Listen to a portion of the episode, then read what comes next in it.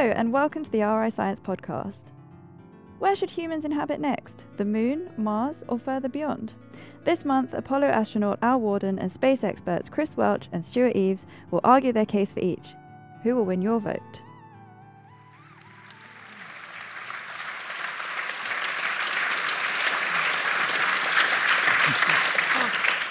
Now that was a good round of applause. Wow. It puts me to shame. What have I done with my life? Each of our panelists are going to give around 20 minutes each. They're going to argue whether they think humans should inhabit on the moon, Mars, or should travel beyond. And once we've heard from everyone, we're going to take a vote. So we're going to use this website, Mentimeter. I don't know if you've used that before, but we're going to use it, and we're going to see what all of you think or who's given the best argument. And you have a chance to ask your questions at the end as well, just to make sure that your vote is a good one, okay? So we're gonna see who can convince us to leave the Earth and pack up immediately. So we're going to start with Chris, who's going to talk about the moon. Okay, thank you. So, I'm a professor. I don't sit down and talk. I walk around and talk. So you're going to have to put up with that. And I may look some of you in the eyes to make sure. And there will, of course, be a short quiz afterwards. So, the moon. Okay. The moon is my focus. Okay. The talk is called Moon, Mars, Beyond, and Stars, though. So, I'm going to start off by quoting the late lamented Douglas Adams. Space is big. It's very, very big. Here you can see on a logarithmic scale, you know, the size of space around us in the galaxy. We start off with the solar system, we multiply by a factor of 10, we get to the heliopause, we get the Oort cloud, we get the edge of the cloud, and then we get our nearest star. And that's just the kind of local neighborhood in our galaxy. So there are lots and lots of places we could go. There are lots and lots of places ultimately we could go and live. So the question is, where should we travel to? Okay. My answer to that question, the short one, is everywhere we can. Why would we not want to go there? Human beings have traveled all around the world, even with very primitive forms of technology. Alan and I were just talking about that beforehand. Why would we not want to go anywhere we could? So I'm not saying that human beings should stop in low Earth orbit at the International Space Station. I'm not saying that we should go to the moon and stay there. I'm not even saying just Mars, okay? Not just the asteroid belt, okay? Not just other planets, not just the solar system, okay? Moon, Mars, beyond, and stars, okay, is what I'm saying should be our ultimate destination. But, okay, it's not quite that simple. We can't go everywhere at once. Now, as you've heard, I'm from the British Interplanetary Society and also from the International Space University. The British Interplanetary Society has been thinking about space travel since the 1930s. And here on these slides, you can see some ideas of what we could do. We could travel into space. We could go and land on the moon. This is a study from the 1930s, so, the BIS got quite a lot of things right there. Or this is the BIS design for an interstellar spaceship, Project Daedalus from the 1970s. So we've been looking about places we could go. But even when you look at these, you have to do things one at a time. If you want to travel to the stars using Daedalus, according to that study, the first thing you had to do was to build up a solar system economy. You had to travel out to Jupiter. You had to mine the atmosphere of Jupiter for the helium-3 for the fusion engines. So you can't just go from a standing start to sending interstellar missions. At the same time, I also work for ISU. Who's from ISU here tonight? I know there's some of you. Wave your hands. Yeah, one there. Yeah, 4 or 5. Oh, good to see the ISU community here, Stuart's brought his family, I presume, in an attempt to sort of, win the vote. So I have the ISU family here to try and balance that out. So, okay. So good thing I did a bit of forward planning there. So ISU is famous for its team projects. We've been doing these for 30 years. Here you can see the covers of some of them. The first one is a recent study on a low Earth orbit space station. The next one is looking at the moon as a source of resources. The next one is looking at going to Mars. And the last one is an interstellar world ship designed to carry 100,000 people to nearest stars over a period of 4,500 years. So we have the breadth of vision. We have also looked at where we might go and how we might get there. But again, you have to do these things in sequence. Where can we actually travel now? Okay, if we're going to go off and colonize space, are we talking about doing it in 200 years? Or are we talking about doing it in 200 days? There's a difference. That's a more difficult question to answer, I would say. You know, really, at the moment, if you want to do space travel, you need a rocket. There are other non-rocket propulsion systems, that's true, but most of them at the moment rely on rockets. Rockets need fuel to carry them into space. If you're going to use the rockets in space, then at the moment you have to carry all the fuel that you're going to use in space up in a rocket from the surface of the Earth. So you need even more fuel. So I think, and I hope to convince you, that it would be sensible to go somewhere that is, one, easy to get to for a relative value of easy, okay, and has fuel to enable further missions after that. You can see where I'm thinking. This is a tube map of the solar system.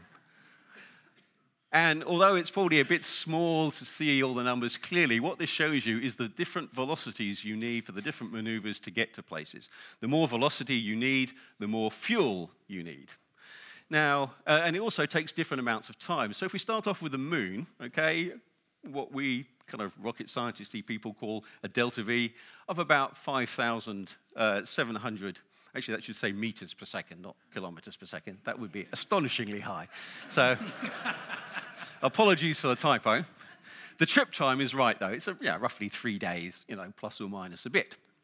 So if you look at Mars, okay, again, I've put kilometers in, but 6,300 with a trip time one way of 6 months.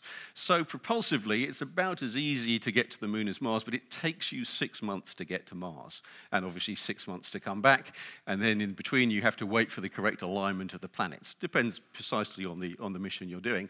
If you want to go further out, okay, so you want to go to Neptune. Who'd like to go to Neptune? Anyone? Nobody wants to go. I'd like to go to Neptune. I'd like to go everywhere. But if it's going to take 12 years, I'm 58 now. 70. I might still be alive to get there, but I probably wouldn't be alive to make the return trip. Maybe I could come back and say I've seen Neptune, with my own eyes. And 31 kilometers per second of delta V. So lots and lots and lots of fuel required if you want to go that far. So if we're looking at places that are relatively easy to get to and close by, what's this in our neighborhood? It's the moon, So this shows part of the moon. This shows the south pole of the moon. The blue areas are areas that, using neutron spectrometry, we've been able to identify that there is hydrogen on the surface. Probably water. We can't be absolutely sure about that till we actually send a mission to sample it. But the point is you have potentially hydrogen, potentially water there. If you have water, okay, you can melt the water. You have water for human beings to drink. You can split it with electrolysis to make hydrogen and oxygen, which is rocket fuel. So straight away you have a nearby place with its own supply of fuel. You don't have to take all the fuel there. What about the electricity, to do the splitting? Well, here at the South Pole, there are these areas that are sometimes called, the peaks of eternal light. It's not completely true, but what that means is that there are areas where the sun shines coming in from the side where they are illuminated for about 95% of the year. So if you put solar arrays there, you can generate electricity almost continuously. So you have the electricity, you have the water, you can make the rocket fuel. It's a very good place to put a moon base.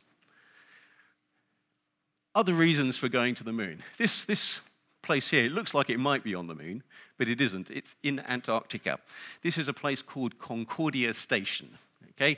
And there you can see the happy crew of Antarctic nauts. So it's the most remote Antarctic research station there is.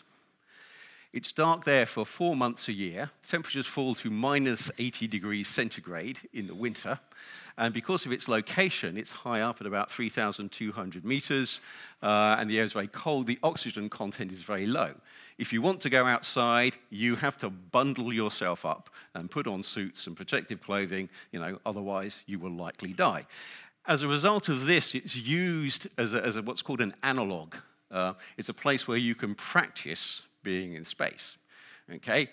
It's run by the European Space Agency and the Italian Research Agency, and people go down there and they spend 4 or 5 months there. Now, some of my ISU students are doctors, and they have been there and they have spent long periods of time there, and they say it is extremely difficult psychologically to survive those 4 to 6 months down there in the isolation. And that's on Earth, where the air outside is actually breathable. If we wanted to send people to Mars on a 6-month journey, they would experience something similar. If we go to the moon first, we can practice. And if anything goes wrong, we can be back home within 3 days. If you send people to Mars and anything goes wrong, 6 months return journey, assuming everything works well. So one of the reasons for going to the moon first is to practice being in space. So practice these things on the moon. Secondly, assuming we want to keep the people alive on these space journeys, if you don't, it gets much easier, frankly.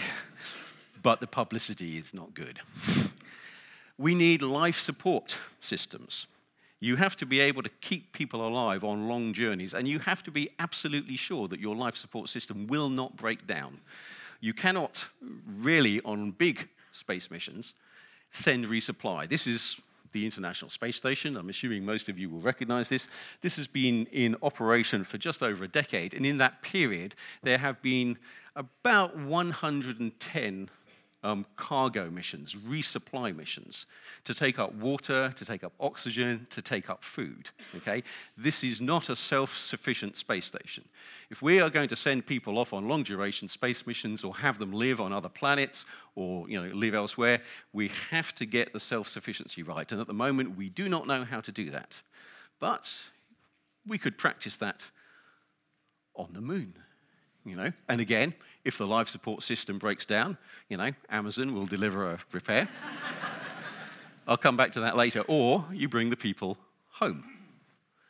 So that's why, we should go to the moon before we go to other places. Note, again, I'm not saying we should not go to these other places. I'm just a member of the Moon First party, okay? We go to the moon first. So life support system, if we're going to send humans into space for long periods of time, we have to keep them alive. Moon is the best place to practice this. Also, one thing that is in common, they're not identical between the Moon and Mars, is the dusty surface. The dust on each of them is a little bit different, but they are both sharp, abrasive, dusty environments. It's not good for human beings. You don't want that stuff in your lungs for any length of time. You don't want it getting into your mechanisms. Otherwise, it will damage the gears. And again, we haven't practiced any of this. We've sent things to both environments where they've lasted for a few years, but if you're talking about sending people out into deep space where the supply chain lines are very long, you have to have reliable mechanisms. So we can go to the moon and we can practice, this working in this environment on the moon. And then with what we know then, we can apply that to other missions to asteroids and to Mars. So again, another good reason for going to the moon is to practice, getting our machinery to work in space. There are also commercial opportunities. These 5 vehicles, these are all vehicles which will go to the moon in the next 2 years. They are privately funded. Top left-hand one is the Space IL. That's an Israeli lunar lander.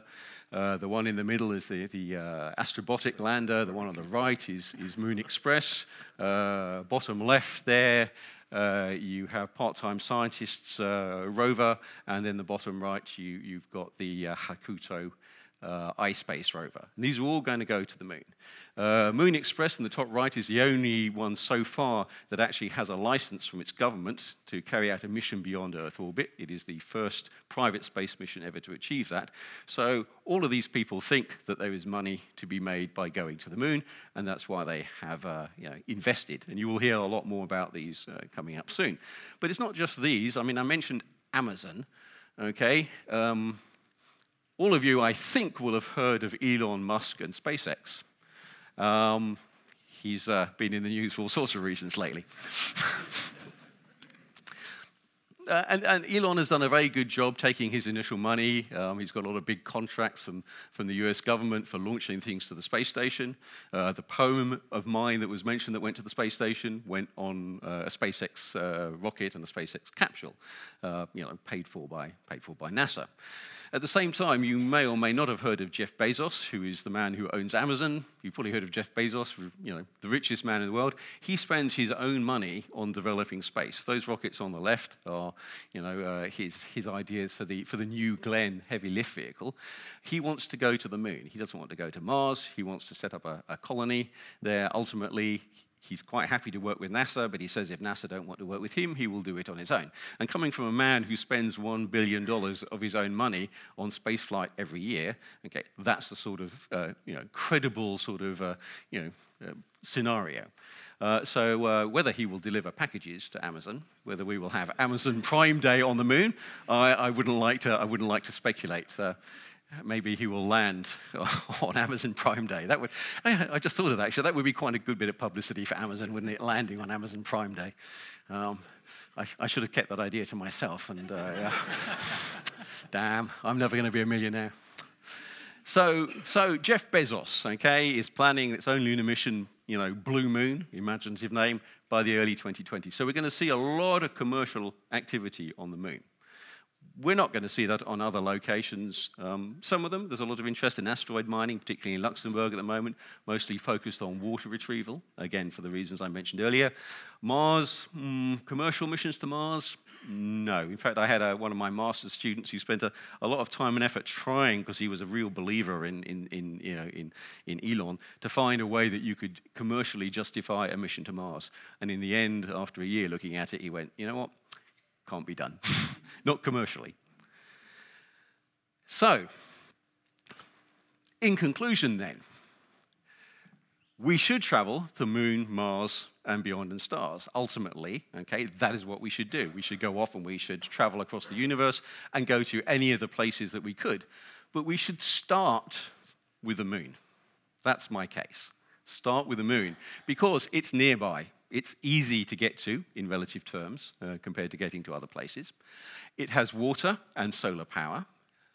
It can provide propellant for future rockets. It gives us a place to prepare and practice for longer missions, particularly long-duration human space operations, long-duration life support, long-duration effective low gravity, and also mechanical operations in these abrasive environments. And it offers future commercial opportunities which will help build the infrastructure there. So, final message, vote Moon first. Thank you.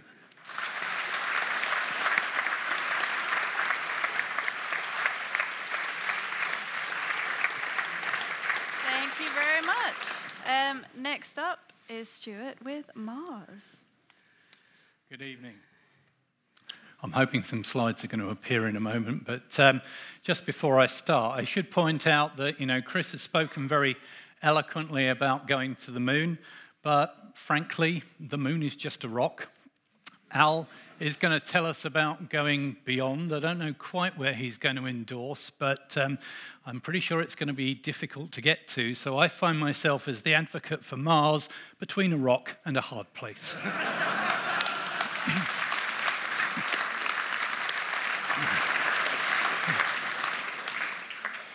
So why Mars? Well, it's novel. With all due respect to Al and his colleagues in the Apollo program, we've already been to the moon. We've done that. Mars is also, I think, far more interesting than the moon. What I'm going to hope to do in most of the talk is actually show you a whole load of really interesting places that we might want to go and visit on Mars. There are clearly resources there that we can exploit. Chris has talked about the need to get things like water, and it's actually even easier to get water on Mars. Mars may also contain a record of the history of the solar system. We'd like to understand more about what's happened in the solar system over its lifetime, and on the Earth there are agents of erosion, geological activity and water that makes it very difficult to understand the history, but Mars potentially has been recording the history of the solar system for a long time. We might even find life, and at the end of the talk, I'll explain a little bit about the possibilities of what we might find. And there's another reason, which I'm going to share with you right at the end. So this is one of the things that got me into space. This is an artist's impression of a mission that was proposed to President Nixon by NASA in 1971. And what they hoped to do at that point was go to Mars in 1981. And as you see, we're still waiting, and there's a reason for that, because, as Chris kind of alluded to, it's really, really difficult to go to Mars and bring people back, and it's also really, really expensive. So we haven't done this mission. There have been proposals to do something slightly less ambitious. So this was a concept called Inspiration Mars. The idea was for a two-person crew, a husband and wife, who were going to spend 500 days in a small inflatable capsule doing a loop around the back of Mars and coming straight back to the Earth, or possibly a detour via Venus. But they weren't going to try to land. Now, I don't know about you and your partner, but mine's sat over there, so I've got to be very careful. But I don't know how many people would like the psychological issues that Chris related to, stuck in a very small compartment for 500 days. There are other concepts for going to Mars with people. This was a concept for a reality TV show. So the idea was to send people to Mars, but because the technical challenges are so great, they weren't going to try and bring them home. They were going to try and establish a colony on Mars. Now, those of you of a technical persuasion may think, they're on the surface of Mars, which is a very radiation-rich environment. And so, you know, if your idea of good TV is watching people dying of radiation sickness, then this is the show for you. So why do I think we ought to go to Mars? Well, one of the things that really fascinates me about Mars is that there are so many different terrain types, different features that we might want to explore on the surface. Some of them are illustrated here, and I'll show you a few more in slightly more close-up in just a moment. One of the things about Mars is that, like the Earth, it has seasons. This is one of Mars's polar caps. The polar caps increase and decrease in size with the seasons, and there is both water ice and carbon dioxide ice bound up in these polar caps, so the water just sits on the surface. If you need water, you can go and find some. If you zoom in on these polar caps, you can see some really astonishingly interesting looking terrain. And if you zoom in still further, you're looking at an image here which is a few kilometers across. You can see the carbon dioxide ice and where it has started to sublimate as the seasons are changing. There are even spiders on Mars, not biological spiders, but David Bowie was right. Around the South Pole on Mars, when the carbon dioxide ice starts to heat up, it starts to turn into a gas. It erupts through the surface and brings with it dust, which makes these fan-shaped patterns on the surface. So just fascinating things to go and watch in action. There's a lot of evidence that there was flowing water on Mars once. I'll come back to that a little later in the talk, but there's huge canyons on the surface that we think were made once upon a time by flowing water. There are volcanoes. Now, you might look at that picture and say, that's not a volcano, that looks more like a crater. Well, allow me to show you the same picture up the other way. And I hope you'll agree that now it looks like it's sticking out of the screen rather than into it. It's an interesting optical illusion. We're used to seeing things illuminated from above, so our brains automatically process those two images differently, even though they are exactly the same image upside down. There are all sorts of places with dunes. These are dunes at the bottom of one of the craters on Mars. There are a whole variety of different types. Some of these pictures involve not just optical data, but infrared data included as well, so they are false color images, but they're still amazingly interesting, and I think incredibly beautiful as well. If I can persuade my wife, I'm going to stick some more of these up on the wall at home. There are also impact craters that we might go and visit. There are obviously those on the moon, but I particularly like this particular impact crater because the image that was taken from space has a very small black dot just here, which is the Opportunity rover sitting down on the surface. So one piece of our technology imaged by another. Those rovers that we've put on the surface of Mars have given us amazing detail. So there are mineral veins running through some of the deposits on the surface, strongly suggesting the presence of water in the past. And when you zoom right in on the rocks, there are interesting little things apparently sort of like growing in a sort of crystal type sense out of the rocks. They all look almost like flowers, but they're almost certainly just mineral growths. And Mars isn't static. There are things like avalanches happening on Mars. The fact that we've been able to take pictures of these events more than once means that they happen pretty frequently, so Mars is a fairly dynamic environment. And there are even dust devils. We have them on the Earth. The Martian atmosphere is very thin, so these wouldn't blow you over if they encountered one, but we've seen them both from above with our satellites and from the rovers down on the surface. And when those dust devils move across some of the terrain, they shift the sands around and you get incredibly interesting looking patterns. These are the trails left by some of those dust devils. Right. So the particular thing that I wanted to talk about to conclude was about the possibility of finding life and the fact that we've found things we didn't expect at Mars. And it's one of the reasons why I would particularly like to go. So one of the gases in the atmosphere of Mars is methane. On the Earth, we know that there are sources of methane in volcanoes and from biological activity. It's possibly the same on Mars. But we thought all the volcanoes stopped being active on Mars a very long time ago, which only leaves one very high probability idea left, which is that perhaps there's some bacterial life living on Mars. Now, you might look at this picture and say, well, why does he say that? Because it appears that the major concentrations of methane are in and around the volcanic regions.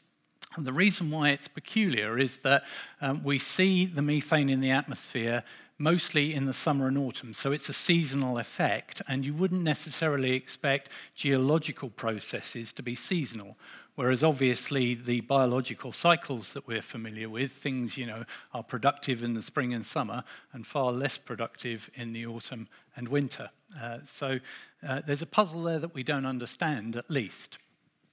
Now, you may have seen some recent press announcements from NASA saying that they've found organic chemicals using the Curiosity rover on the surface of Mars.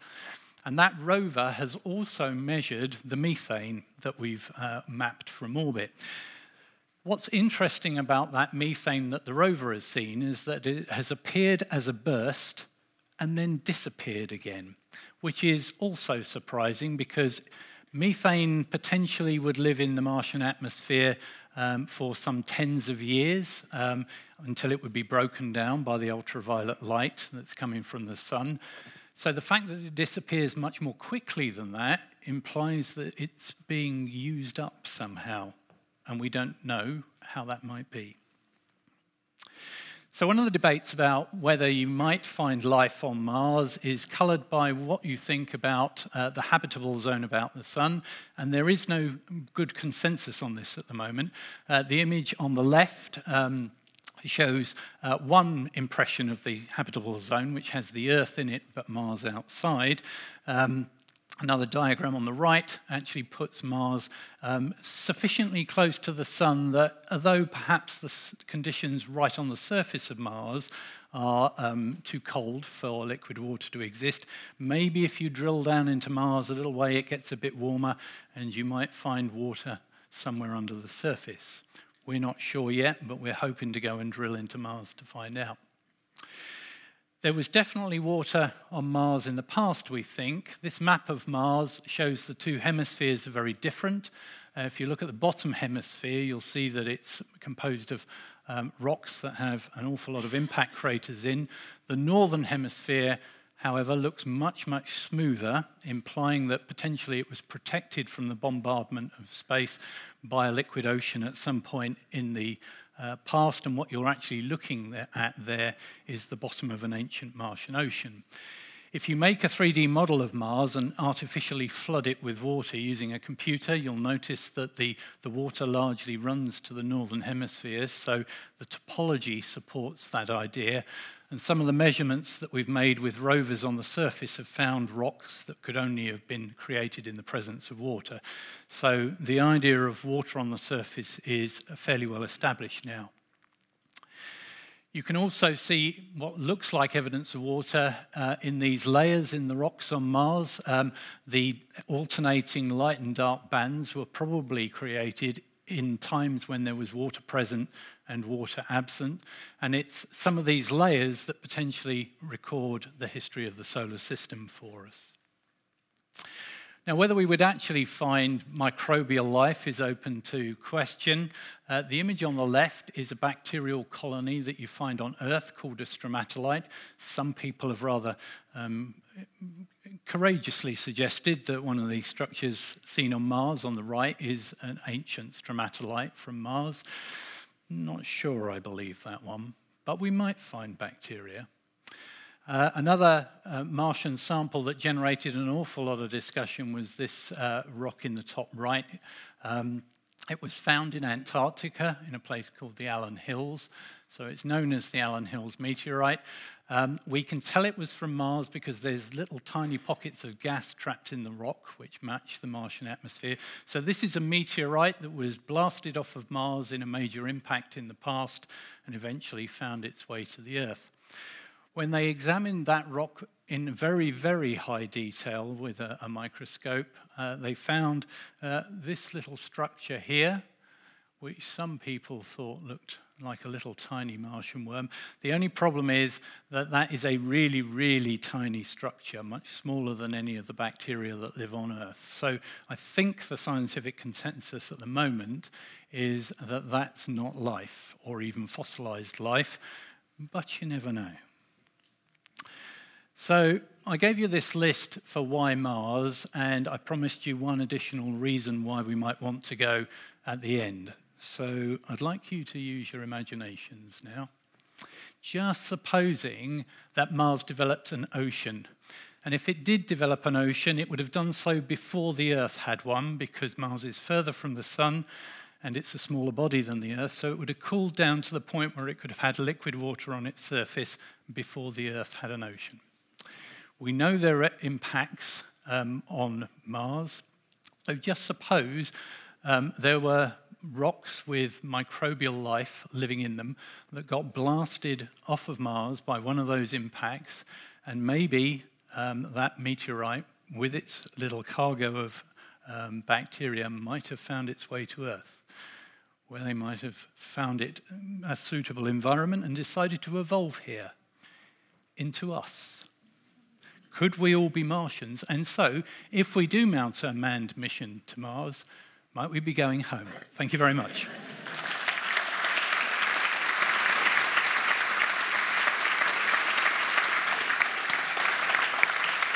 Thank you very much. And last but not least, Al is going to take us beyond. And thank you, thank you. Nice to be here. It's nice to come home. Welcome, welcome, all you BIS people. I guess what I have to say is what they've been telling you tonight is great, great stuff. But I think they missed the mark. Okay? Let me ask you a question. What is the prime imperative of any living creature here on Earth? What is the prime imperative? What is every species, what is every creature on Earth attempting to do? Survive the species, right? That's what we're all about. We're all about survival.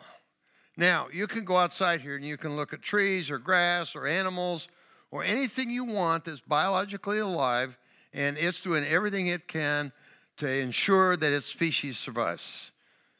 Are we any different than that? I don't think so. So we can talk about going to the moon, we can talk about going to Mars, But I believe there's a little genetic drive in us that says, we got to figure out, we got to figure out how we can get someplace where we can live when we can't survive here on Earth anymore. Why do I say that? Why is that a problem? Because we're not going to be able to live here forever. I mean, we are on a limited timeline here on Earth. We, unfortunately, we're on the same limited timeline for the Moon and Mars and Neptune and Jupiter and Saturn and all of them, because there will come a time when the sun's going to burn out all of its energy, and when that happens, we're all going to disappear, okay? So we got to go somewhere else. Anyway, there are other problems going to, well, the moon's pretty simple. I think I think that the suggestion that we put a telescope on the moon is absolutely the greatest thing we could do at the moon.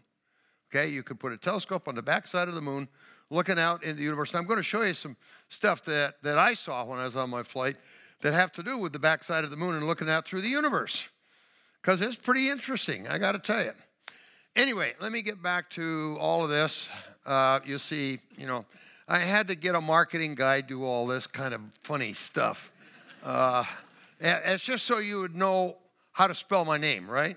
That's all that's for. Okay, I flew in 1971 on Apollo 15. The commander on the flight was David Scott. He had flown on Gemini 8 with Neil Armstrong, and he flew on Apollo 9. He's the guy on the left up here. I assume that's Dave there. Dave and I didn't get along. I could tell you about that later, but he's the guy with the red stripes. That's me in the middle, and Jim Irwin on the right. And Jim and I were making our first flight on Apollo 15.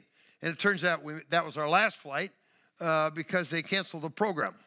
So 16, 17, and 18 got canceled, and there was no opportunity to fly again. So we made one. Jim and I made one flight, and Dave made a couple. Now, we went to the moon on July 26, 1971. It's about a 3.5-day trip going to the moon. We had to leave Earth at 25,000 miles an hour, and that was the speed or the velocity we needed to get to a point between the Earth and the moon where the moon's gravity became greater than the Earth's gravity, and then we were subject to that gravity, and it pulled us into the backside. Remember Apollo 13 when they did that free return? Well, that's exactly what happened. They got up there, the moon's gravity pulled it around the backside of the moon and headed them back home. We, a little differently, in the backside of the moon, slowed down just enough to stay in orbit. So it's just a question of changing the velocity a little bit.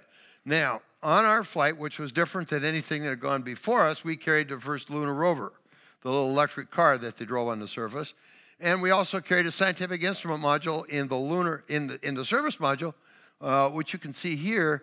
This is an open bay, and that was kind of interesting because we had to get rid of the covering for this sim bay before we got to the moon.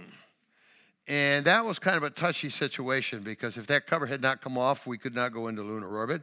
If something happened more than just taking the cover off, then we would not be able to go into lunar orbit. So there are all kinds of things that could happen, except that the result was always the same. We come back home. We wouldn't go into lunar orbit. So we had to make sure, and everything worked for us. The explosive bolts fired. The cover came off what we call the SIMBAY, Scientific Instrument Module. And so you see this open bay that we have here. And that's kind of interesting in that we had a couple of cameras. Had a lot of remote sensing devices too, which I won't go into. But we did have two cameras. One was a high-resolution camera that we had inherited from the old U-2 program. If you remember the spy plane that we used to fly, called a U-2. It had a camera that was designed for it back in the late 50s, and it was a high-resolution camera, declared obsolete. We were able to carry it on our flight with a provision that we would never point it at Russia for some reason. I never did figure that out. It's okay from 60,000 feet not to point a camera at Russia, right? But from 240,000 miles away, I'm not sure that there was anything there that we could see. Anyway, we had that, and we had a mapping camera, and I actually mapped about 25% of the lunar surface.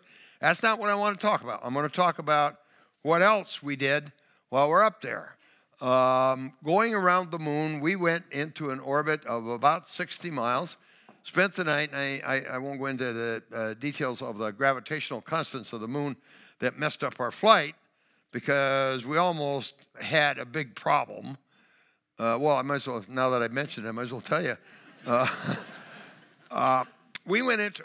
Our landing site was very different from any others. We went to a landing site that was 28 degrees north of the lunar equator. All the flights before ours had gone into landing sites within 10 degrees of the lunar equator because we knew the gravitational constants there. We did not know the gravitational constants up at 28 degrees, so we were on a little bit of a risky chance-taking thing, and we made it even more so by altering our orbit so that Dave and Jim would have more fuel to help them land. So what we did is I put us in an orbit that was 60 miles high at the backside of the moon and 50,000 feet over the landing site. 50,000 feet, 10 miles, right? 60 miles and back and 10 miles right over the landing site. Dave had to fly over a mountain, Hadley Mountain, which is at 28 degrees, which was 15,000 feet high. So we were like 35,000 feet over the top of that mountain, okay? We spent the night, got up the next morning, pulled the shades off the window. That's how you tell night and day up in space, incidentally. You put shades up at the window that block out the sun. That becomes night. And then in the morning, when you get up, you pull the shades out, and it's all of a sudden it's daylight. So anyway, I did that.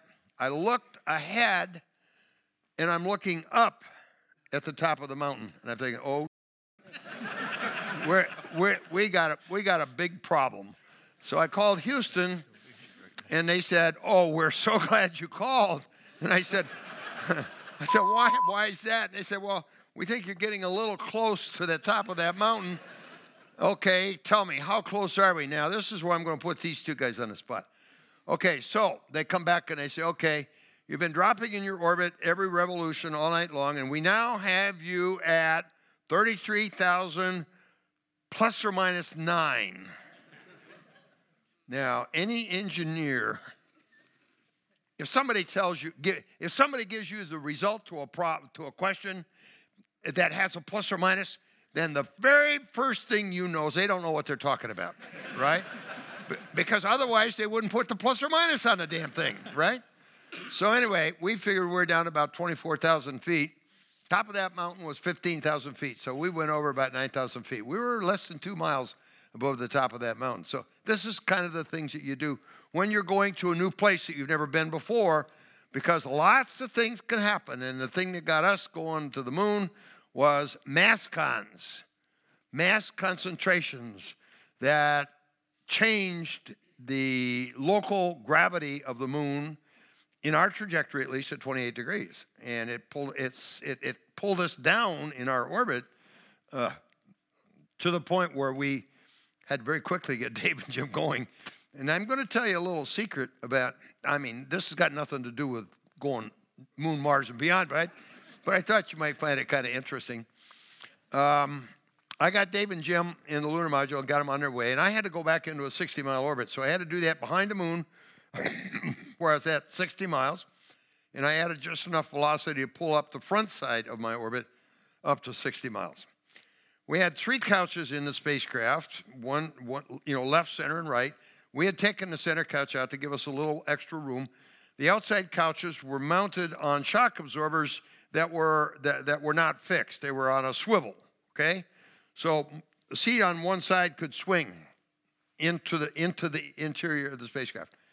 I never gave it a thought, but I initiated the maneuver to add velocity, and when that surface propulsion system engine fired, to add the velocity I needed to go back to 60 miles, all of a sudden my couch was like this, and I'm looking out the side window, and I'm thinking, oh, my God.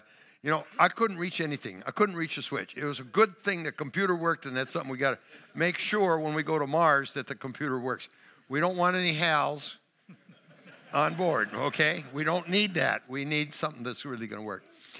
Anyway, what I focused on a lot when I was in lunar orbit was things around the universe. I took lots and lots of low light level photographs. If any of you know what Lagrange points are, I took photographs of Lagrange points 4 and 5, and they're real. There is a big cloud of dust there in each of those.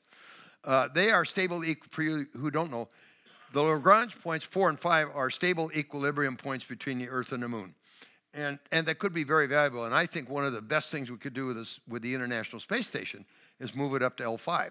That'd be a great thing. We could go to Mars from there very easily. Anyway, we did a lot of low light level photography, L4 and L5, and also the Gegenschein, which is a loose, unconsolidated bunch of asteroids beyond Pluto, which are very hard to see from here from Earth. It got me thinking about all of this stuff that I saw. Got to thinking about what the Earth's all about, where we are in relationship to things around us, what the universe is like, how we fit into the universe. So I've done a little, and I kind of conjured up some of this stuff for the talk tonight because I think it's very interesting. Here's the original view of what our solar system is all about. This is the old Egyptian Ptolemaic system, which had the Earth at the center of the universe. Okay, and everything went around the Earth. You'll see in this picture here, even the sun is going around the Earth. That's what they thought back then. That was the general concept back in the day. And then a very clever astronomer named Copernicus changed that view. And he figured it out. He understood that the sun was in the center of the solar of the universe. Well, that's the one mistake he made. He had the sun as the center of the universe. He didn't really pull it into just the solar system, but he had it as the center of the universe. Now, I want to get back to where I was in lunar orbit because that's where most of my thinking was at the time. I went around the moon 75 times, and there was an area, a section of the moon, of the orbit around the moon, where I was shadowed from both the sun and the Earth, okay? So I was in, as far as the solar system is concerned, I was in complete blackness. The only thing I had at that point was starlight, which was absolutely mind-blowing because I could see the horizon of the moon in terms of the starlight that was cut off, not because anything was shining on it. I could see stars that I never thought were possible. It was unbelievable. Here's that place where we're shadowed from both the Earth and the sun, okay? Now, I got to get to a few numbers. I mean, this is, I think, fairly straightforward, but if you count all the stars that you can see through the atmosphere here on Earth, I think the number is 10 to the 6th, about 1 million stars, okay? When I was in this shadowed area where I was shadowed from both the Earth, see the Earth, there's no shine from the Earth, but it's called albedo, it's just reflection from the sun, which is almost as bright as the sun is. So, but in that place there where I shadowed for both the Earth and the sun, we could see 1 million times as many. 1 million times as many stars from there as you can see through the atmosphere. So you could start adding up the numbers. 10 to the 6th stars if you look through the atmosphere, another 10 to the 6th if you look past the atmosphere, 10 to the 12th number of stars that you can see. Now that's from the naked eye, but if you're really looking hard, here's what the universe out there looks like from the moon. I could not get a real picture of what I saw because there's not one available, okay? But what you're seeing here is mostly galaxies. There are a lot of stars in here too, but there's mostly galaxies. But what I wanted to show you was the galaxy that we live in. And this has so much to do with the number of stars and objects that we can see from here. As I said, we can see about 10 to the 6th stars. We don't see all the stars in the Milky Way in which we live because we need telescopes to do that to do it well. You can see about 10 to the sixth stars if you look through the sky.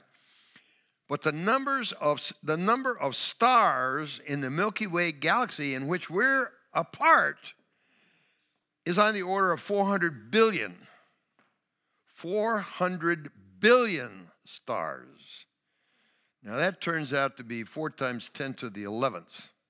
If you want to multiply out the tens. Steve, you're with me. Thank you. That gets to be a big number. That's a pretty big number.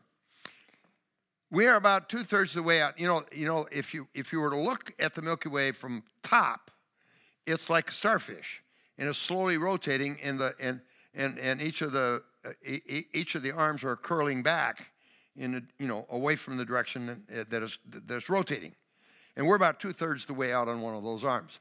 But that's the Milky Way, and we're talking a considerable number of stars, right? Okay. That's peanuts compared to what the Hubble sees. The Hubble sees out into the universe about another 10 to the 12th. Okay? So we're looking at, and what the Hubble sees is mostly galaxies, not just individual stars. So each of these pinpoints you look at are kind of galaxies that include probably 400 billion stars, each of them. Unbelievable, the numbers. I mean, the numbers are just mind-blowing. Okay, the Milky Way.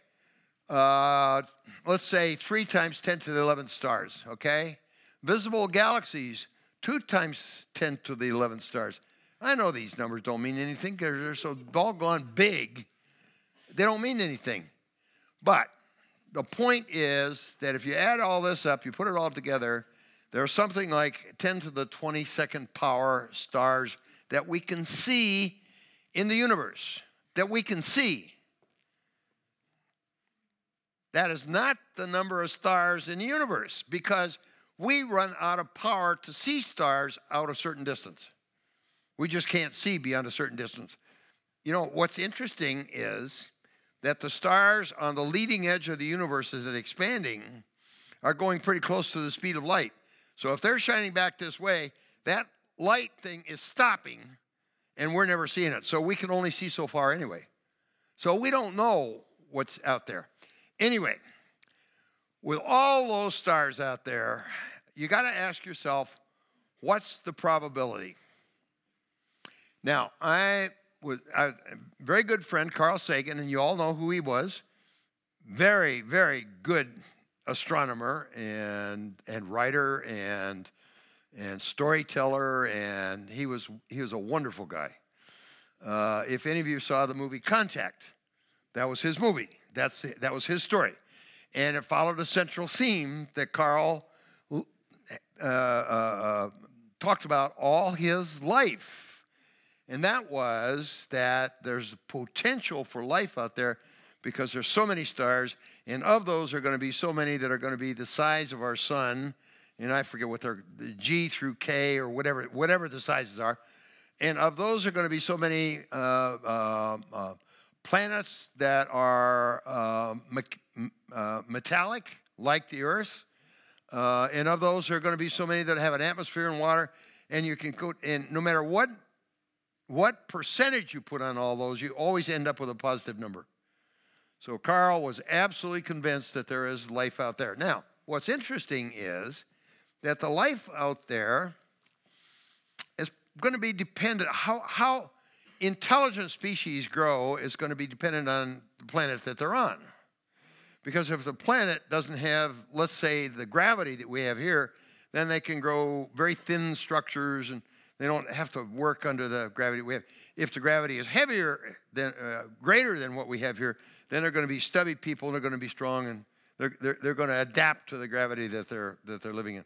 So that's kind of the outlook. And I guess I sort of feel like we have such short-range ideas about things, but I think going back to the moon is absolutely essential. Going back to Mars. Or going to Mars is going to be absolutely essential. Not to go there, not just to go there, but to develop the technology to get there. That's going to be the key to everything. We have an Earth-like planet. It's 4.2 light years away. It's out by Alpha Centauri. I forget what it's called now. It's, what is it, Steve? Palumbo B or something? I don't know. Anyway, 4.2 light years away, right? It's a planet like Earth with the same kind of characteristics as Earth. They don't know that we could survive on it yet, but it's something that they're looking at very carefully. Do you know the name of that planet, Chris? Is that there? Okay.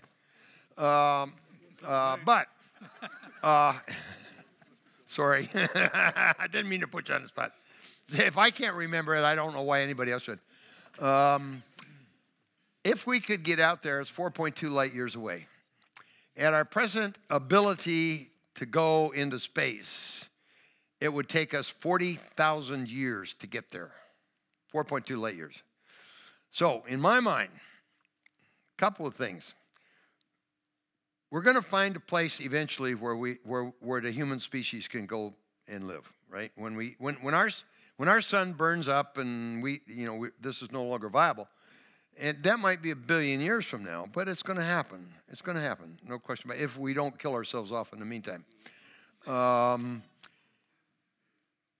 Couple of things. One is we're going to have to be able to develop a method of maintaining people alive for long periods of time. That's going to be one critical thing. And the other is we're going to have to develop a propulsion system that gets us going faster than the speed of light. Now, everybody thinks that that's a crazy thing to say. I've been around maybe too long. But I very clearly remember the day when we were all convinced that you could not go through the sound barrier. And maybe many of you remember those days. But we were told we could not go faster than the speed of sound. We do it every day today. We do it all the time. Now we're told, because of Einstein's theories, that we can't go faster than the speed of light. And I guess I have a problem with that thought process, because I feel that someday somebody's going to figure out how to resolve the equations, and we're going to be in a position where we can build something that'll take us faster than speed of light. Star Trek's right around the corner, right?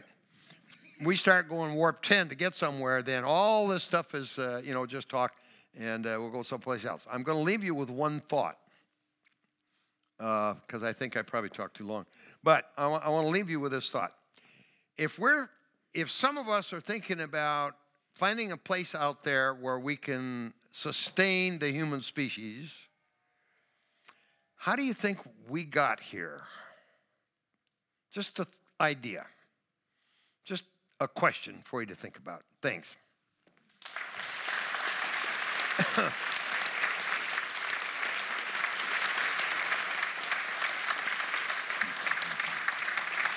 Okay. So thanks to all three of our panelists. This is going to be a hard decision to make. I thought I would point out that Carl Sagan actually did a Christmas lecture here in this very theatre. So we're going to do a quick Q&A session with you all, so you have the chance to ask our panellists some questions about what has been discussed, maybe something else you want to bring up, and then we'll have a vote afterwards. Hello. Just thank you to the panellists for talking today. It was fascinating. Could they give a time frame? I know it's going to be a guess for each of their suggestions, for when we'll get to the Moon, to Mars, and beyond. Rough guesstimate, basically. Well, to go back to the Moon, human being on the Moon, you mean? Yes. Within the next decade. 5 years to 8. One of Mars is... Yeah, Mars will take a bit longer. We might do a journey around Mars and perhaps visit one of its moons in maybe 15 or 20 years to actually land on the surface. Could be done in that sort of time frame as well, but you wouldn't bring people back, so maybe 2035, 2040, right, to do a mission where you could actually bring people back. I think we'd either have to take a decision to use different propulsion technology. There are concepts for nuclear rockets, which would provide a lot more energy and make things happen a lot quicker, but that's a political decision rather than a technical decision. Assuming we don't make that sort of decision, I don't think people will walk on Mars until about 2050.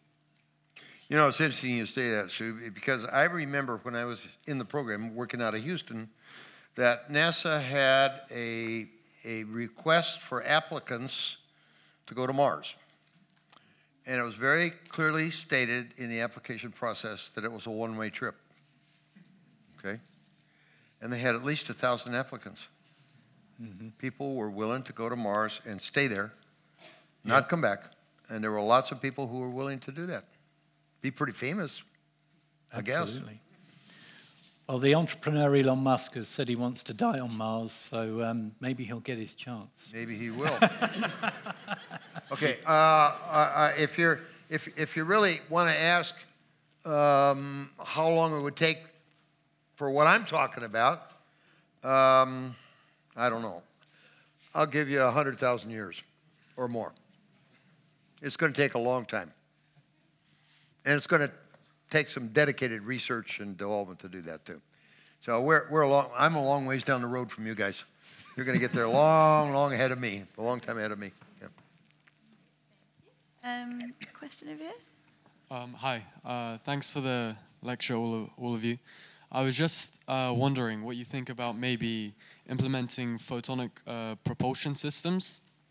And I was just wondering if it may have changed your opinion on which would be the best planet to actually inhabit, considering it could be a, I don't know, quite useful way to travel to space. When you say photonic propulsion systems, do you mean laser-propelled launch, or do you mean in space? Yeah, so actually using the momentum of photons to actually move the rockets, also using mirrors as well. Well, I mean, it's a propulsion system, but it doesn't radically, transform things. You can maybe get between planets in the solar system more quickly, but you've still got long travel times in relative terms. So I'm still in favour of going to the place that's closest first. Yeah, I mean the propulsion issue is The propulsion issue is just one of the things that you'd have to look at. I mean, when you start to consider, other venues like perhaps, some of the really interesting moons that go around Jupiter, the thing you've got to remember, it's not just getting there, it's surviving the radiation that Jupiter has. So, propulsion might change the game a bit, but you've still got a lot of other problems to solve. You know, it's kind of interesting because when you go to the moon, we didn't really have the radiation problem because there's a magnetosphere that kind of protects between the Earth and the Moon. You got to go through the Van Allen belt, but that was a short-term thing, and we were okay with that. When we go to Mars, we're going to be exposed to absolute total radiation from the sun, and that's going to be a tough thing because that solar radiation will go through just about anything, and I'm not sure. I've heard lots and lots of ideas about how to insulate yourself from solar radiation on the way to Mars, but none of them seem practical to me. So I don't know, maybe you know more about it, what we can do than I do, but it just seems to me like that's a huge problem. Yeah, and there's some exotic ideas about concepts a little bit like the shields in Star Trek, where you would put a sort of magnetic cloak around your spacecraft, but it's not easy to do and it takes a lot of power. And that's one of the reasons why the Mars One illustration that I showed you is a work of fiction, because basically if you try and live on the surface of Mars, you'll die very quickly. The only way to live really on the Moon or on Mars, or indeed in a long-term space flight, is to protect yourself from the radiation. And on one of the bodies that we've been talking about, the answer is either to dig a hole or possibly to live in a hole. There are sort of structures like lava tubes on both the Moon and we think on Mars. So there may be pre-made holes, if you like, that were created by the geology there, and that would be the safest place to try and live. And I've also heard that the suggestion has been made that there are certain material that would be better used as insulation than to fertilize potatoes. That was part of the that was part of the plan for the husband and wife mission. that you took this material and you used it as a coating, because one of the things that does protect against radiation is hydrogen. So either you have your water tanks, or you have water-rich substances, or you have hydrogen, or you have something like polypropylene that's got a lot of hydrogen in it, and you wrap that around the kind of habitation areas. I know which I would choose, or which I wouldn't. But you mentioned husband and wife. That's good. Yeah. Sounds like that could get very messy. Do we have any questions from the gallery? I very much enjoyed the speech that you all given. Not so much in debating with the moon first or Mars first. We've got to do both. Moon, I think, is nearer. But I think it's the geopolitical thing that's most important. We haven't been back for 45 years. There must be a reason for that. We went in the 1960s. There was a reason for that. I'm looking at a picture now of a space shuttle in a museum. There's a reason for that. There seems to be little will from politicians. I heard Jim Bridenstine recently said, it's not going to be Lucy and the football again. We are going to do it. But going back to the moon, and especially to Mars, is going to take successive US administrations. Are they going to keep the pace for 30, 40, 50 years to get us there? I think it's a mistake to think it will necessarily be the USA that puts the next human beings on either planet. The USA leading with Russia. I mean, tonight is 43 years since the Apollo-Soyuz docking. Take a look at what China is doing. Yeah. If they get onto the moon, then it's Sputnik all over again. Perhaps it might move us. Space Race 2.0. Yeah, I mean, you've seen some of the publicity from Elon Musk's, activities in space, where he's put one of his Tesla cars into orbit. So there are entrepreneurs that think that they have enough money and resources, like Jeff Bezos, to do some pretty amazing things. I would agree with Chris that they're probably it's easier to get to the moon. But you might see people trying to put together one-way trips, and because it's an individual taking the decision, you don't have to get that political buy-in. If you're rich enough and you want to do it and you've got the money, you can direct the funding as you choose. If there's anybody out there with that level of money, please come and see me afterwards. I think there's something wrong with the whole thought or the whole concept of civilian space program, Elon Musk, Jeff Bezos, and Sierra Nevada, and those guys. I think there's something wrong with that whole concept. They're not the only one that's real civilian program is Jeff Bezos. The rest of them are all supported by the government. So what's the difference between giving SpaceX $4 billion and taking that $4 billion and getting a contractor to build it for you under contract? See, to me, the only difference is government inefficiency, and I think that's a big point. The other thing is that in fact, the reason that Musk and Boeing both are having a lot of problems right now is that they can't meet the safety requirements for their spacecraft. So that's another thing. If you're going to do a government program, and thank God it was that way when I was in it, that the most important thing, was our safety. And I'm just not so sure that a private entrepreneur going into space is going to be that dedicated to the safety of the crew as the government is. So I think it's a little bit of a mixed bag, but I don't see them as civilian entities, especially Elon Musk, because he gets all his pay from the government. The government's paying him to do what he's doing. Can I ask Colonel Warden one last question? When you did the EVA, first cislunar EVA, did you get any sensation of vertigo looking at the Earth from 200,000 miles? What about it? Looking down 200,000 miles to the Earth. I mean, that's a high place to be. Did you do an EVA? I did an EVA. Yeah, I got outside. Sure. Yeah, did you get any sensation of vertigo looking at the moon and looking at the Earth? Huh? Did you get vertigo? Did you get dizzy? I'm sorry. My hearing's not what it used to be. Did I get vertigo? No, absolutely not. What was never got, like to, never to got do... motion sickness and flight. None of us did. No, I didn't mean that. What was it like to see both the Earth and the Moon at once? Yeah, I could see them both. Yeah, what was it like? How did you feel? How did you feel to be able to see both of them at once? So we're going to move on to the next person because we're going to run out of time otherwise. So we'll pass the mic to this gentleman here. And is there one over here? And then behind. We've managed to know that we can have man going to the moon. If we go to Mars, have we got the capability of having man inside a spacecraft and survive the solar rays? So in other words, not going outside onto the surface and just staying in the spacecraft? Well, first of all, I'd like to say, I hope it won't just be men. Women too. Yeah.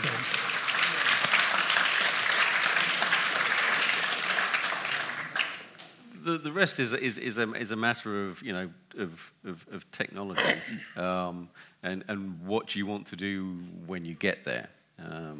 I think basically you can do a lot of things, but it depends what you decide to do and what you have money to do. Yeah, I mean, I would second that. One of the reasons why the technical challenge of going to Mars is so great is that in order to do the protection that Al was talking about, you would have to dedicate quite a lot of the launch mass of your spacecraft to actually making some sort of effective shielding system for your astronauts, and that's why it's difficult. You could send a very flimsy vehicle there, in a very short time frame, but the people probably would be dead when they arrived, and that's not a good answer. So. Let me make another comment about going to Mars. We do not have a vehicle under design, constructed, tested, that can make the round trip to Mars. We do not have that vehicle in hand.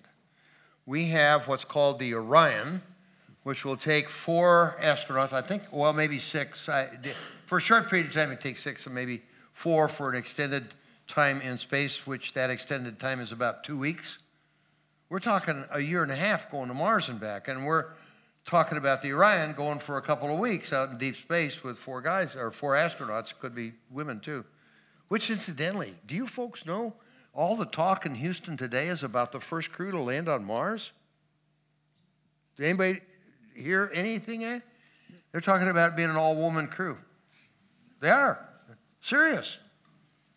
Okay, girls?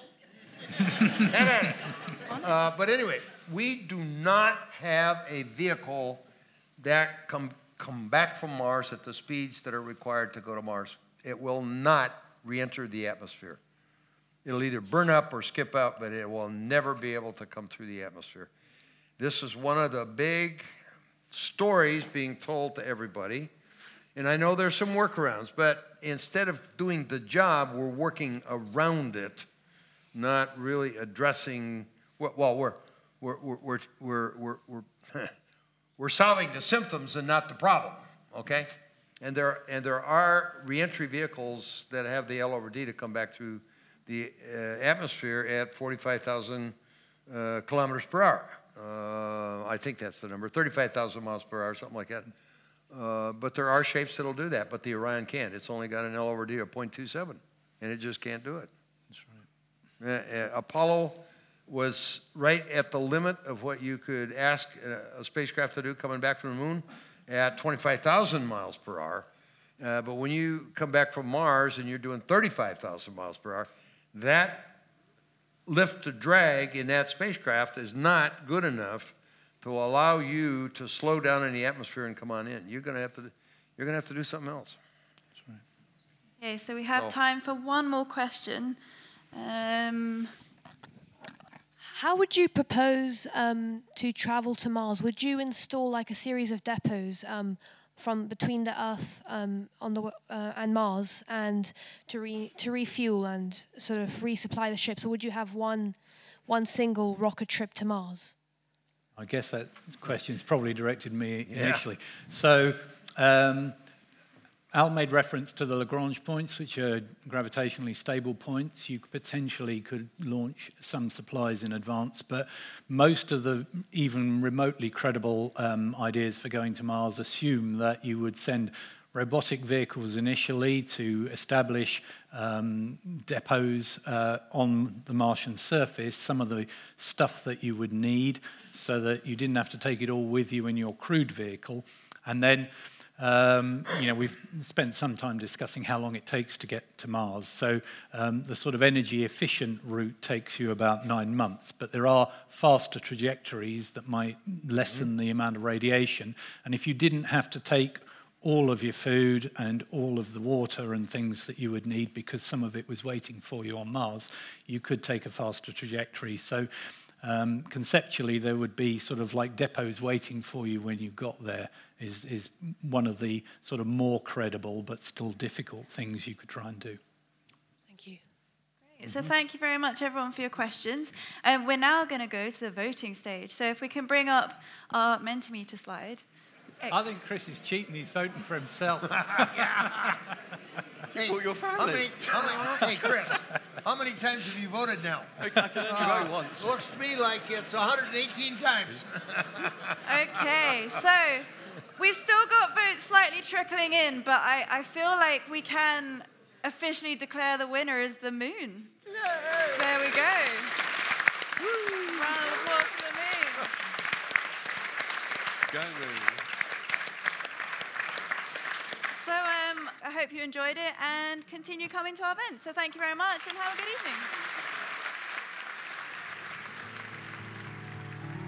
evening. That's it for this month. Thanks for listening. If you liked this episode, please leave us a review on iTunes or wherever you get your podcasts. It really does make a difference. And if you'd like to support our work, head to our Patreon page at patreon.com/The Royal Institution.